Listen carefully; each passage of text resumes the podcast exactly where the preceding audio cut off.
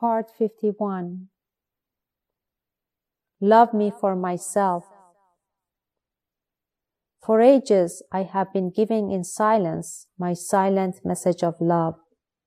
You ask me for a message from my silence. But silent are the words of my silence.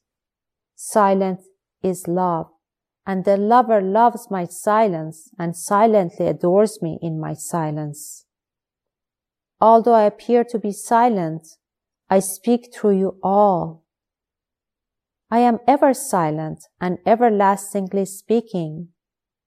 But time has come when soon I will break this apparent silence, and those of you who love me will see my real self.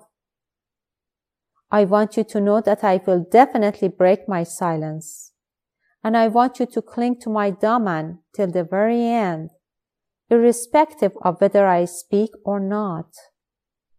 I am the highest of the high and want you to love me not for any spiritual or material gain, nor for the impending breaking of my silence and my manifestation, but I want you to love me for myself as being God in human form.